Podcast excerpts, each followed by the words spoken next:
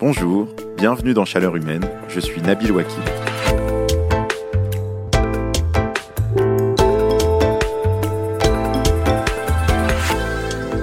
Voici venu le moment pour moi de vous révéler quelque chose sur ce podcast.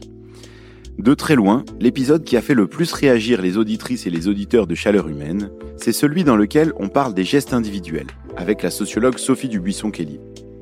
Dans cette conversation, elle souligne qu'une grosse partie des efforts à faire pour faire face aux enjeux climatiques ne sont pas uniquement individuels, mais relèvent de choix collectifs.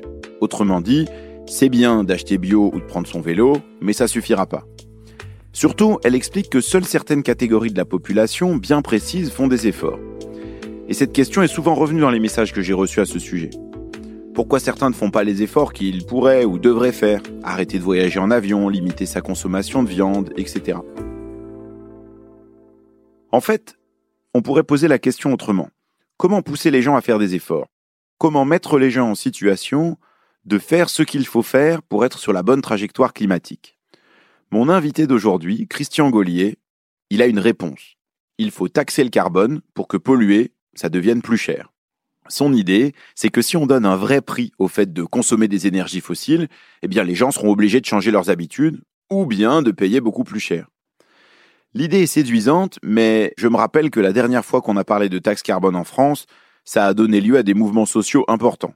Les bonnets rouges en 2013 et bien sûr les gilets jaunes en 2018. À chaque fois, le gouvernement a reculé. À chaque fois, il s'est dit que la taxe carbone, finalement, c'était pas trop une bonne idée.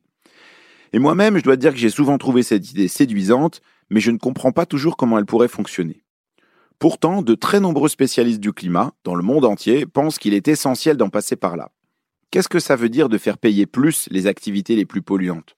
Comment ça se mettrait en place concrètement? Est-ce que ça ferait vraiment baisser les émissions de gaz à effet de serre? C'est de tout ça dont nous allons parler aujourd'hui dans Chaleur Humaine.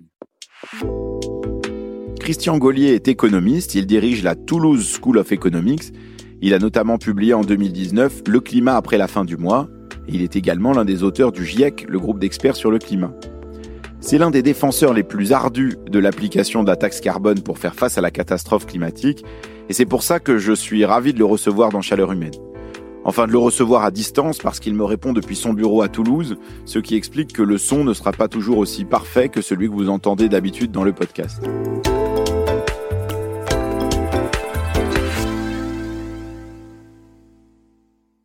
Bonjour Christian Gaulier.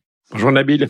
Un des points de départ de votre réflexion, c'est de dire il va falloir faire des efforts massifs pour faire face au changement climatique. Vous parlez même d'une économie de guerre.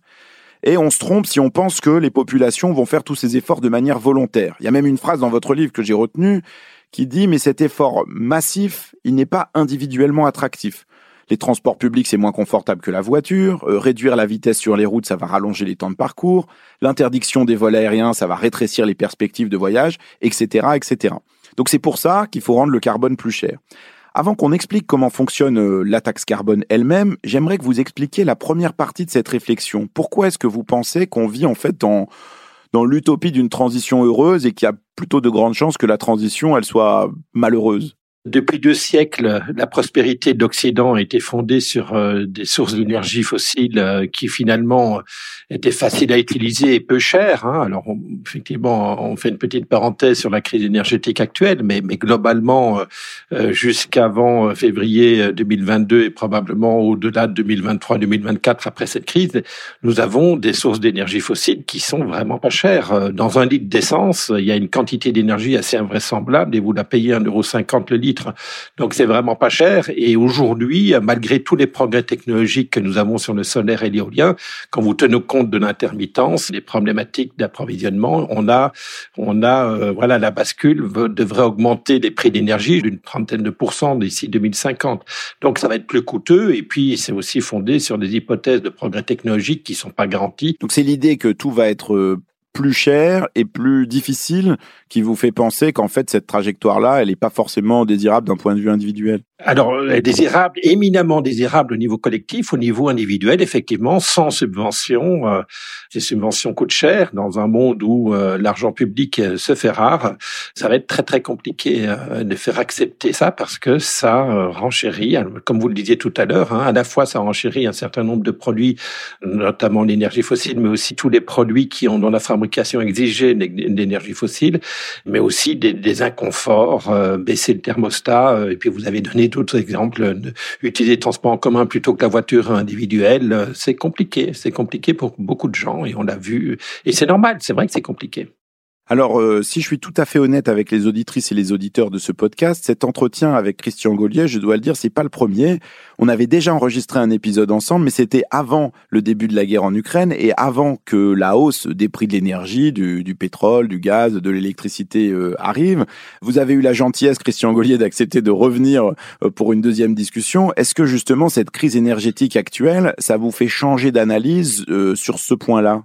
Il faut bien comprendre que l'essentiel des efforts de décarbonation, ce sont des investissements. Vous remplacez votre voiture thermique par une voiture électrique, c'est installer une pompe à chaleur euh, à la maison plutôt que en remplacement d'une chaudière au fuel, par exemple. Hein. Tout ça, ce sont des investissements de long terme. Et pour réfléchir à ces investissements, le ménage, l'individu qui doit les faire, qui doit considérer euh, le sacrifice de faire des investissements, euh, doit tenir compte de quelles seront les, évolutions des énergies utilisées pour se chauffer se déplacer à des horizons correspondant à la durée de ces investissements. Une chaudière au fioul, euh, ben, euh, une chaudière au gaz, vous la tenez pendant 20 ou 30 ans. La crise énergétique actuelle, effectivement, pose de vraies questions, mais, mais ne résout pas grand-chose sur cette incitation à faire des efforts à long terme. Donc, euh, je suis pas sûr que la crise énergétique actuelle euh, résolve le problème. Et d'ailleurs, observez bien que en Europe, euh, on est en train assez massivement, d'ailleurs, hein, de substituer le gaz naturel par le charbon, qui émet deux fois plus de CO2 par kilowattheure produite pour produire de l'électricité. Donc, en fait, les nouvelles sont pas très bonnes. Effectivement, le renchérissement des énergies du prix des énergies fossiles est une bonne nouvelle pour inciter à la sobriété. Néanmoins, à court terme, voilà, on est en train de revenir au charbon. C'est une vraie catastrophe écologique et, et puis les ménages, c'est pas complètement sûr qu'ils aient des bonnes incitations, étant donné ces besoins d'avoir des perspectives à long terme sur les cours relatifs des énergies fossiles par rapport aux, solutions alternatives moins carbonées. Oui, mais justement, euh, là, on parle beaucoup de sobriété, notamment euh, en France, le gouvernement incite beaucoup à une sobriété volontaire en disant voilà, il faut faire des efforts, baisser euh, le chauffage euh, à la maison, essayer de rouler un peu moins vite, etc. Vous, quelque part, ce que vous dites, c'est que c'est cette sobriété volontaire, c'est pas euh, suffisamment euh, séduisant pour que les gens s'en emparent. Effectivement, les coûts sont essentiellement pour vous. Hein, oublions les subventions. Les coûts de la transition énergétique sont pour les gens qui acceptent de faire ces efforts, et les bénéfices sont pour l'humanité. Donc, effectivement, quand euh, quand les bénéfices sont socialisés et les coûts sont privatisés, ça pousse pas beaucoup à faire les sacrifices nécessaires.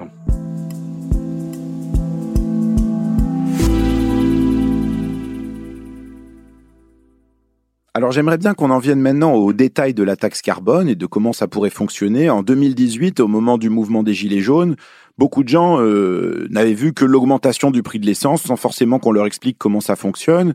Alors, euh, si on veut euh, expliquer à des gens qui ne sont pas économistes comment fonctionnerait une taxe carbone, imaginons qu'on mette une taxe carbone Christian Gaulier en place, à quoi ça ressemblerait concrètement? Qu'est-ce qui coûterait plus cher et à quoi ça s'appliquerait? Donc l'idée, c'est que tout émetteur de CO2 devrait payer un montant d'une taxe, taxe, la carbone, effectivement, qui correspond aux dommages engendrés par cette émission. Donc c'est l'application du principe pollueur-payeur qui se trouve d'ailleurs dans la Constitution française et qui est d'ailleurs massivement soutenu par les ménages français quand on leur parle en toute généralité d'une fiscalité écologique.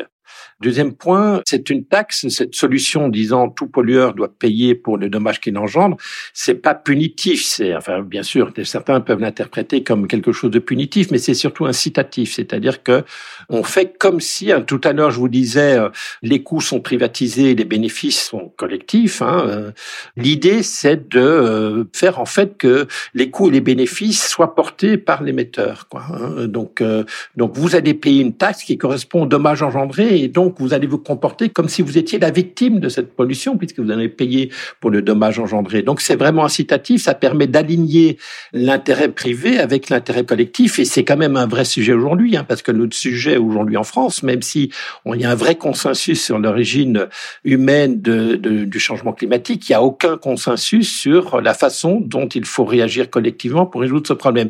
Et la taxe carbone est une réponse à cela puisque ça permet de dire au fond on, on va corriger euh, une inefficacité du capitalisme, une corriger une une inefficacité des marchés en disant ben en fait euh, on va vous obliger de tenir compte des dommages que vous engendrez. Donc c'est vraiment une opération de responsabilisation dans de l'ensemble des agents économiques. Donc comment ça va marcher? Ben, tous, tous les pollueurs et, qui émettent du CO2 euh, doivent payer pour. Donc en fait l'idée c'est de dire je suis un individu, une entreprise, je consomme à travers ce que j'achète euh, du pétrole, du gaz, du charbon, donc ça émet des gaz à effet de serre, donc il faut que je paye un montant équivalent à la pollution que j'ai causée. Mais comment ça marche concrètement? Quand moi j'achète, euh, je ne sais pas moi, euh, un kilo de spaghettis euh, au supermarché, je vais d'abord payer mon essence un peu plus cher pour me rendre au supermarché.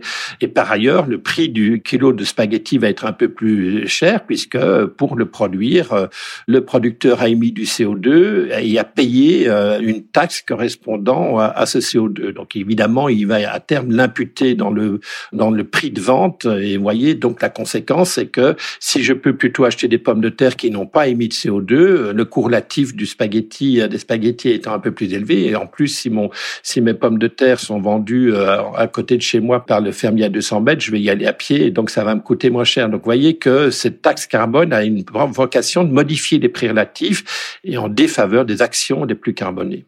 On a eu euh, cet été un certain nombre de débats en France euh, sur euh, la question des jets privés. Il y a eu un débat aussi autour des joueurs du Paris Saint-Germain qui ont qui sont rendus à un match en jet privé puis qui ensuite ont on rit quand on les a interpellés sur le sujet. Est-ce que typiquement sur ce type de comportement-là, si on avait une taxe carbone, ça veut dire que prendre un jet pour un trajet court, ça serait beaucoup plus cher qu'aujourd'hui ou relativement plus cher? C'est-à-dire, euh, puisque finalement, est-ce que ça serait plus sanctionné que le fait de prendre un vol euh, commercial normal ou ça serait la même chose?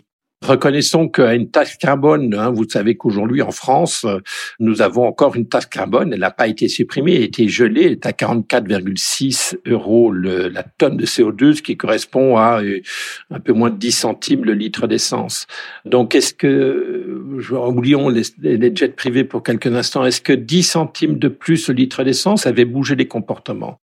Ah, C'est une vraie question. Euh, alors 10 centimes, c'est sans doute pas suffisant. Les économistes estiment que quand vous augmenter de, de 10% le prix d'essence, les ménages à long terme vont réduire de 8% leur consommation d'essence. Donc c'est pas marginal. Regardez par exemple euh, la comparaison entre les États-Unis et l'Europe en termes de euh, parc automobile.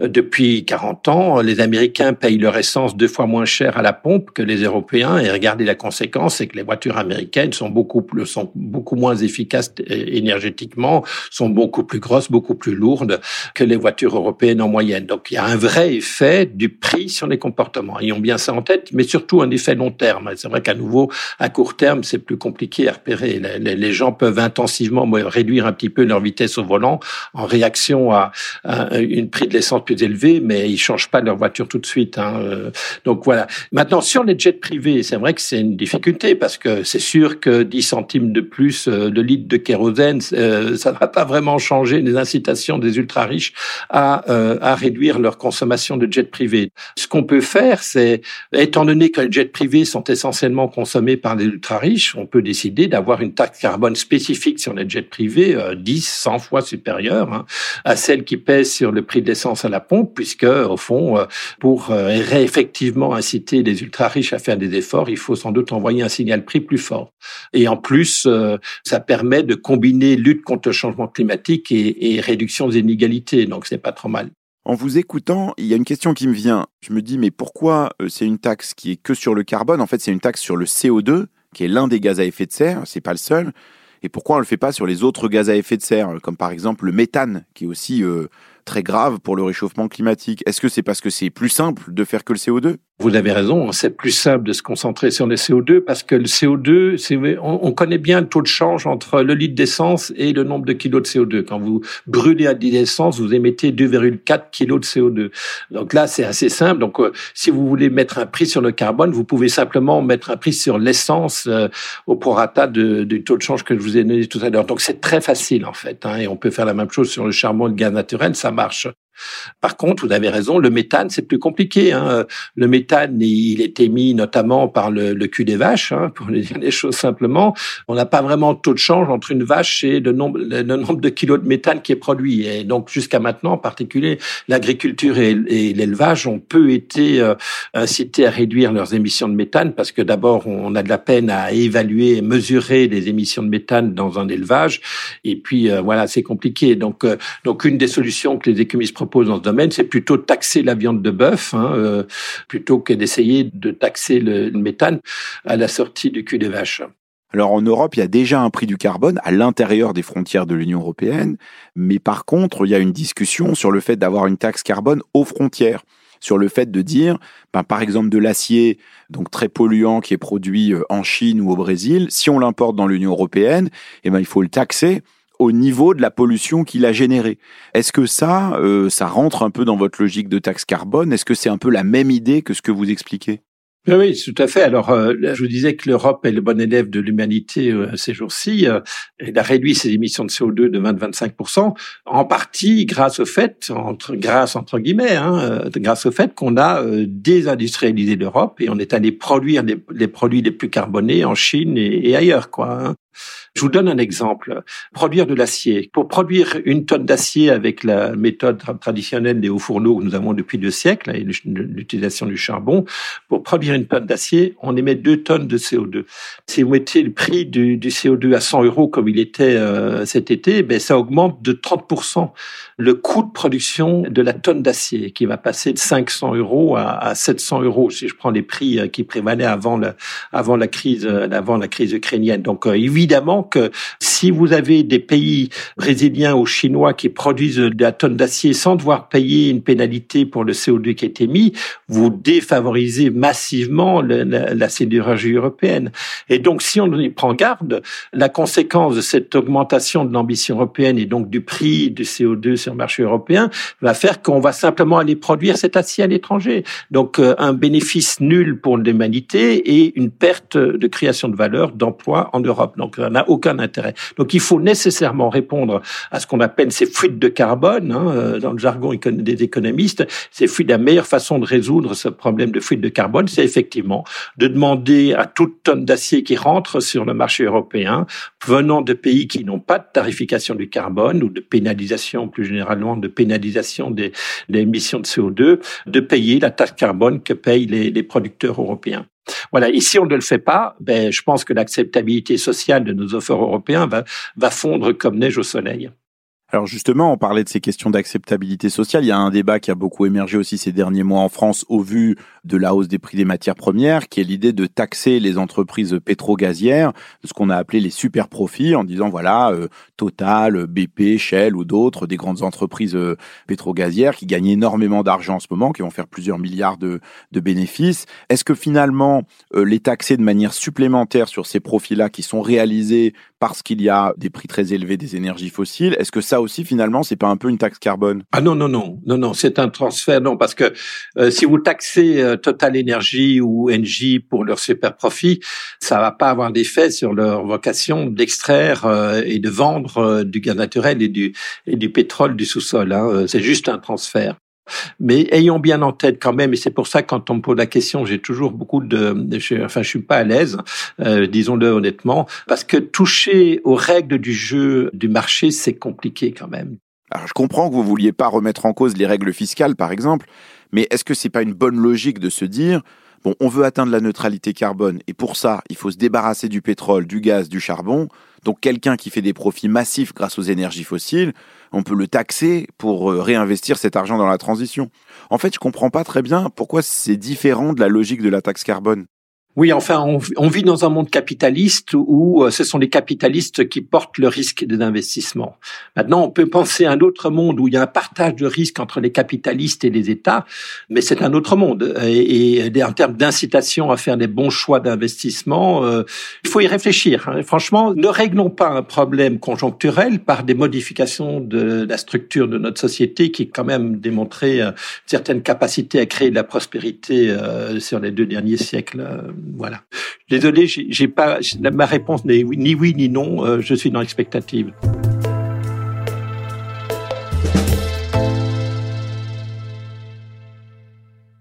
Récemment, j'étais invité dans une émission de télévision avec la ministre de l'énergie, Agnès Pannier-Runacher, et elle a eu cette formule en disant on a essayé de mettre en place une mesure défendue par le GIEC et on a eu les gilets jaunes il y avait derrière un peu l'idée que si le prix augmente de la même manière pour tout le monde, alors ça sera injuste pour les plus modestes qui n'ont pas d'autre choix que de prendre leur voiture. Et donc, euh, voilà, l'essence sera plus chère pour eux et donc ça va peser plus fortement sur leur budget. Donc je reviens à ce qu'on disait tout à l'heure sur euh, les gens qui n'ont pas d'autre choix. Est-ce que vous, vous comprenez cette critique sur le, le thème « Ah, ben, la taxe carbone va s'appliquer de manière inégalitaire puisque tout le monde n'a pas les mêmes choix » et quels sont les outils que vous avez pour y répondre? Revenons au point de départ. La transition énergétique va coûter cher. Et un des problèmes, c'est que on vit dans beaucoup de une bonne partie de l'opinion publique dans l'utopie d'une transition énergétique heureuse, euh, ben, notamment portée par un discours politique euh, qui veut un petit peu cacher euh, le sacrifice nécessaire pour arriver à ces résultats. Donc c'est compliqué. Mais ayons bien en tête que toute autre solution est aussi coûteuse et in fine, ça sera les consommateurs qui payeront parce qu'il faut pas croire que les entreprises ont des cavernes d'Alibaba pour dans lesquelles ils peuvent aller puiser des réserves pour compenser des coûts supplémentaires de production des biens et services décarbonés. Deuxième point, c'est vrai qu'on a eu un problème en France et c'est assez standard, hein, c'est que quand on crée une taxe, elle se fond dans le budget de l'État et est utilisée pour 36 000 autres choses euh, que dans le cas, en, l'occurrence, pour euh, la transition énergétique. Mais plus généralement, ce que les économistes pensent, c'est que cette taxe carbone, hein, qui n'a pas vocation à, à financer quoi que ce soit, qui a vocation à envoyer un signal prix aux consommateurs et aux producteurs s'ils veulent continuer à émettre du CO2. Hein, c'est bien ça. C'est important de rappeler le cadre général comme vous le faites, euh, Christian Gaulier. Mais euh, à la fin, la taxe carbone, euh, si ça veut dire augmenter le prix du carburant, elle va peser plus sur les plus pauvres, ceux qui n'ont pas d'alternative, qui n'ont pas d'autre choix que de prendre leur voiture, non? C'est vrai que tarifer le carbone est régressif d'un point de vue euh, d'un point de vue de la distribution des richesses dans la société. Pourquoi? Parce que les ménages les plus modestes consacrent une part plus importante de leurs revenus à leurs dépenses d'énergie. Et donc, quand vous augmentez les, les prix de l'énergie, vous concentrez plus. Je pense que Lucas Chancel a dû vous le dire. Vous concentrez plus le, le poids de cette charge de la transition sur les ménages les plus modestes. Mais mais la taxe carbone a cet avantage extraordinaire que de lever un revenu fiscal qui peut être utilisé pour redistribuer, pour redistribuer ce revenu aux ménages et on pourrait décider de le redistribuer concentré sur les ménages les plus modestes pour à nouveau combiner lutte contre le changement climatique et lutte contre les inégalités. Mais ça, on l'a pas fait. C'est ça le problème. C'est qu'en 2016, quand il a été décidé de mettre en place cette taxe carbone, on l'a pas fait du tout. Le, le ministère du budget a gardé ce truc-là pour aller financer la réduction de la dette ou la réduction du déficit, que sais-je. Mais concrètement, quelle forme ça peut prendre? Est-ce que c'est ce qui est en train de se passer maintenant avec, par exemple, des chèques énergie qui sont envoyés par le gouvernement aux ménages pour les aider à payer leurs factures d'énergie? C'est-à-dire on prend d'un côté et ensuite on redonne de l'autre à celles et ceux dont on estime qu'ils en ont le plus besoin? Voilà, donc l'idée générale, c'est de capter ce revenu fiscal et d'en utiliser une bonne partie pour euh, faire un chèque vert au 1er janvier. On peut d'ailleurs le faire anticipativement parce que manifestement, il y a un problème de crédibilité de la parole publique. Donc on pourrait au 1er janvier payer un chèque vert aux trois ou quatre premiers déciles de la population qui ferait en sorte que ce chèque le montant de ce chèque est supérieur à la perte de pouvoir d'achat engendrée par le, prix du carbone sur le marché, sur le fait que ces gens-là vont devoir payer plus cher leur litre de fuel, leur litre d'essence. Et donc ça, on peut le faire. Et plus le prix, le prix du carbone sera élevé, plus les ménages les plus modestes y gagneront en termes de pouvoir d'achat en net. Quoi. Plus le prix du carbone est élevé, plus on peut peut engendrer un rendu fiscal important, plus on peut réduire les inégalités en faisant, en surcompensant par un chèque vert au 1er janvier. Et c'est ça qui n'a pas été fait, si vous voulez. Et le problème, c'est que maintenant, c'est un peu tard. La, la crédibilité euh, sur cette solution euh, est tellement faible que les gens veulent pas. C'est assez incroyable que la Convention citoyenne pour le climat n'ait même pas parlé taxe carbone comme un outil potentiel de résolution des problèmes. Vous avez évoqué les travaux de Lucas Chancel, euh, économiste qui travaille sur le climat et les inégalités, notamment avec Thomas Piketty. Il a été l'invité de ce podcast il y a quelques mois et il avait cette réflexion sur la taxe carbone. Il me disait, si on prend une activité réservée aux, plus fortunés, aux ultra riches, comme vous l'avez dit, le tourisme spatial, donc euh, le fait d'aller dans l'espace, euh, comme le propose maintenant le fondateur d'Amazon, euh, Jeff Bezos, ou celui de Tesla, Elon Musk. C'est une activité qui est très très émettrice de gaz à effet de serre, réservée à un tout petit nombre de gens. Et Lucas Chancel disait, mais si on met une taxe carbone, même très très chère, celui qui est prêt à payer euh, des centaines de milliers de dollars pour voyager dans l'espace, il s'en fiche, il payera et il ira quand même. Est-ce que c'est pas une limite à cette idée de la taxe carbone? Effectivement, Lucas a raison. Nous avons un réel problème sur les incitations pour les riches, les ultra riches en particulier, à décarboner. Maintenant, euh, en ce qui concerne les jets privés, pour ces biens et plus généralement pour ces biens carbonés consommés par les ultra riches, ben pourquoi ne pas multiplier par 10 voire 100 euh, la taxe carbone? De deux choses d'une dans ce cas-là.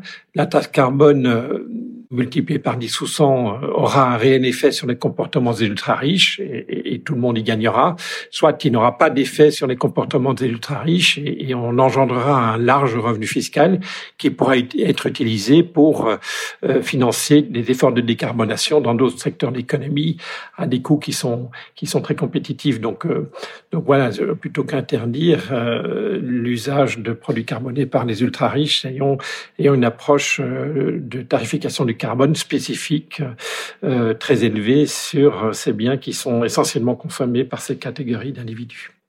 Donc, on met en tête hein, que la taxe carbone a aussi cet avantage de pouvoir faire payer les gens et les entreprises qui refusent soit de changer leur mode de vie, soit de changer leur mode de production. Ah, là, là, là, on a vraiment les deux aspects de la taxe carbone.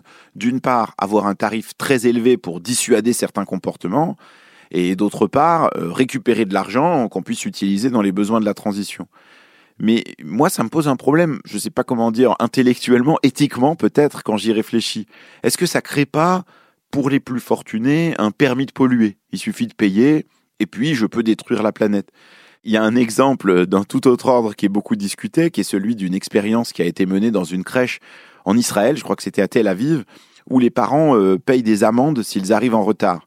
Et à la fin, bon bah, euh, au lieu de venir chercher leurs enfants plus tôt, bah ils arrivent plus tard et puis ils s'habituent à payer des amendes. Moi, qui suis euh, parent d'un enfant qui est à la crèche et qui suis souvent à la limite d'arriver en retard, je, je pense souvent à cette expérience. Mais est-ce que finalement, il n'y a pas un peu ce risque-là qu'on s'habitue à payer juste un peu plus et que ça ne change pas les comportements. Oui, dans cet exemple israélien, euh, notez quand même que le prix payé par les retardataires était loin, très loin du salaire à payer pour garder les enfants plus tard. Et donc le signal prix qui a été envoyé à ces, à ces ménages euh, israéliens était très loin du niveau nécessaire pour faire internaliser par ces ménages la réalité des coûts qu'ils faisaient porter sur la garderie. Et donc voilà, euh, il faut mettre le signal prix au bon niveau. Si vous mettez pas le signal prix au bon niveau, évidemment que vous aurez euh, une continuation des comportements problématiques. Et de ce point de vue-là, hein, euh, vous savez, le, si la taxe carbone est au bon niveau, celui qui correspond au dommage engendré, j'ai pas de jugement de valeur à faire sur ce que les gens décident de faire ou de pas faire en termes de décarbonation. S'ils poursuivent dans leur mode de vie carboné, L'État ponctionnera un revenu fiscal suffisant soit pour indemniser au juste niveau les victimes, puisque la taxe carbone est au niveau des dommages engendrés, soit pour financer d'autres efforts de décarbonation. Donc, euh, donc voilà, il y a effectivement le problème aujourd'hui, c'est qu'en général, la taxe carbone est à un niveau insuffisant pour faire internaliser euh, les externalités euh, de pollution et des dommages qu'il engendre. Et donc, effectivement, il y a des problématiques de jugement de valeur et de montrage du doigt des gens qui font pas d'efforts et parce qu'ils sont pas suffisamment incités pour le faire. Dans la leçon inaugurale que vous aviez prononcée au Collège de France, dont je me, souviens bien, euh, vous plaidiez donc pour cette taxe carbone, mais vous étiez aussi euh, relativement euh, pessimiste sur notre capacité à atteindre la trajectoire climatique. Vous dites que c'est très dur, vous l'avez répété là.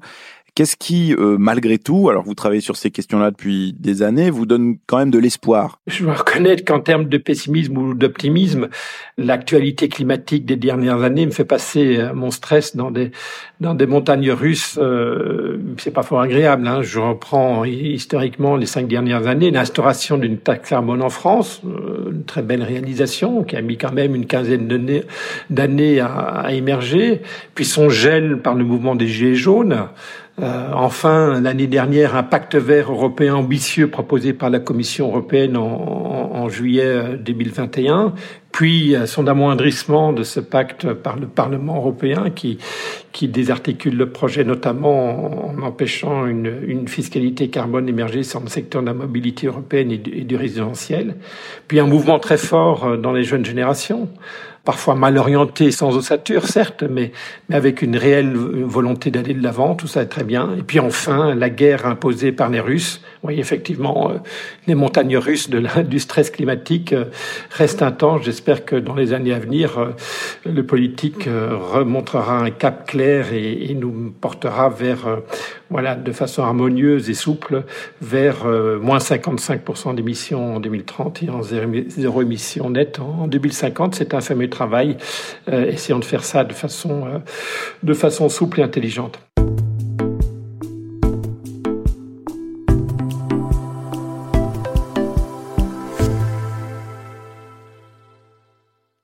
Christian Gaulier, je voudrais pas vous laisser repartir dans vos activités toulousaines sans vous demander comment vous vivez la transition à un niveau plus personnel. Est-ce que vous, par exemple, vous vous appliquez à vous-même, à vos achats, une taxe carbone pour vos activités polluantes? Alors, si vous voulez, euh, moi, je mets un, prix du carbone à, à 160 euros euh, euh, la tonne de CO2. Donc, je, quand je fais mes calculs de installer la pompe à chaleur, acheter la voiture électrique pour remplacer ma voiture thermique, j'ai une petite Twingo. Hein, je ne consomme pas énormément, mais enfin, quand même, je consomme. Je reconnais que même à 160 euros, donc quatre fois le prix de la taxe carbone aujourd'hui, quand je fais mes calculs, l'analyse de mes coûts privés et des bénéfices pour la société de, de ces efforts, euh, ben, il y a quand même assez peu d'efforts, de gros investissements euh, qui sont qui passent la barre. Par contre, euh, depuis le mois de juin, depuis début juin, ma femme m'a offert un vélo électrique, donc je fais 40 km par jour pour me rendre sur mon lieu de travail, 20 km aller, 20 km retour, 150 mètres de dénivelé positif, et je vous avoue que j'en suis super content parce que j'ai un contact avec mon, mon environnement qui a complètement changé. Bon, premier point, depuis l'hiver dernier, j'ai mis deux pulls, on a réduit le thermostat à partir du, 24 février. Voilà, on a, je prends des douches froides en été. Euh, je ne sais pas combien de temps je vais encore durer, mais je, pour l'instant, ça va pas trop mal. Est-ce que vous prenez encore l'avion? Ah oui, c'est un énorme sujet. En France, euh, tout se fait à Paris. Hein. Euh, tous les pôles de décision politiques et, et privés sont à Paris. Et donc, pour un provincial comme moi, euh, c'est un énorme sujet. À Toulouse, il y a 4h30 de train pour se rendre à Paris. donc, c'est un vrai sujet. Est-ce que vous, vous limitez votre consommation de viande ou vous considérez que c'est pas un sujet principal? Alors, de viande de bœuf, hein, c'est le bœuf qui pose un problème. Le poulet euh, ou l'agneau, c'est un autre sujet. Je mange du bœuf une fois par mois, quoi. Est-ce que vous, si vous aviez 12 ou 16 ans aujourd'hui, vous iriez en classe ou vous feriez grève le vendredi pour le climat? J'ai 61 ans, Nabil. Je... Non, écoutez, l'activisme, c'est super, euh, c'est super. Je voudrais qu'on fasse plus de pédagogie et que c'est, au lieu de faire grève, on ait des modules de formation. Comment construire une société qui soit capable d'affronter ses responsabilités avec les générations futures? je pense que ça, il y a un vrai trou, il y a un vrai trou dans la raquette et il faut, il faut travailler là-dessus. Merci Christian Gaulier. Merci.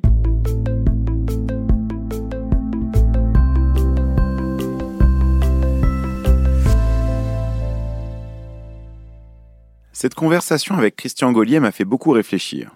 Je retiens au moins trois choses. D'abord, l'idée que les gens ne vont pas faire la transition de manière volontaire, juste parce qu'ils en ont envie.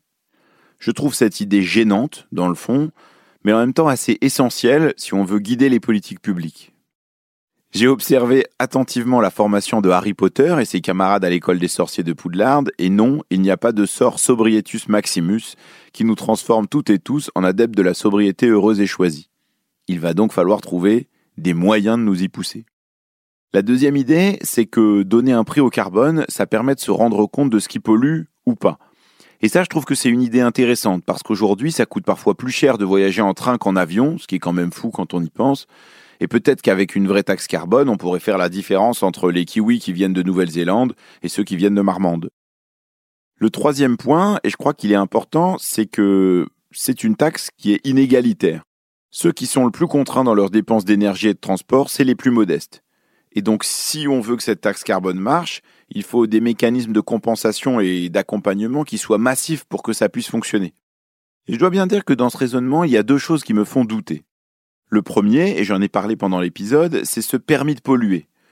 Pourquoi ne pas interdire ou réglementer fortement certaines activités plutôt que de les rendre dissuasives? Il y a là-dedans une sorte de croyance dans le marché que finalement je trouve un peu théorique. Et puis évidemment, il y a le point gilet jaune. Si la taxe carbone est bloquée depuis 2018, si elle a suscité tant de colère et de mouvement, c'est parce qu'elle n'a pas été présentée comme quelque chose qui va améliorer la vie des gens. La manière dont ça a été compris, c'est que c'était juste une taxe en plus. Payée, et puis voilà. Et au fond, je crois que c'est ça qui m'embête le plus. En apparence, la taxe carbone, c'est un outil simple, mais pour la rendre concrète, pour l'appliquer dans la vie réelle, c'est pas facile. Est-ce que l'idée que polluer doit coûter plus cher, est-ce que cette simple idée-là, ça suffit? Est-ce que ça ne risque pas d'être contre-productif, puisque certaines personnes vont associer transition et augmentation du coût de la vie? Peut-être qu'il faut y ajouter autre chose, qui nous donne envie de basculer vers d'autres choix plus collectifs, plus sobres, plus respectueux de notre environnement. Un horizon désirable qui ne soit pas simplement basé sur le fait de payer plus cher pour réaliser la transition. Je ne sais pas exactement à quoi ça pourrait ressembler, ni comment on pourrait appeler ça, mais en tout cas je suis preneur de vos suggestions, de vos réflexions et de vos avis sur le sujet.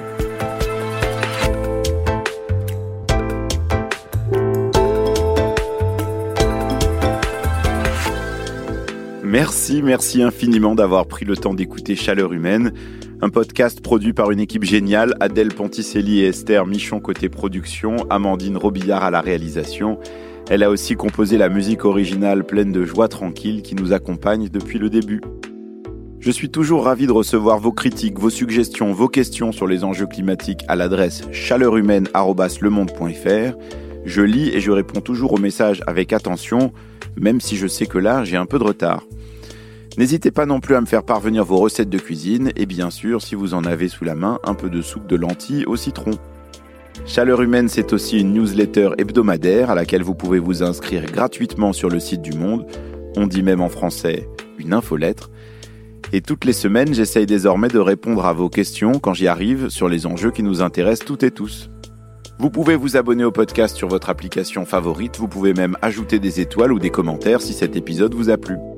Retrouvons-nous la semaine prochaine pour continuer à explorer nos options pour faire face aux défis climatiques. Merci pour votre écoute et bravo d'être resté jusque-là. À bientôt!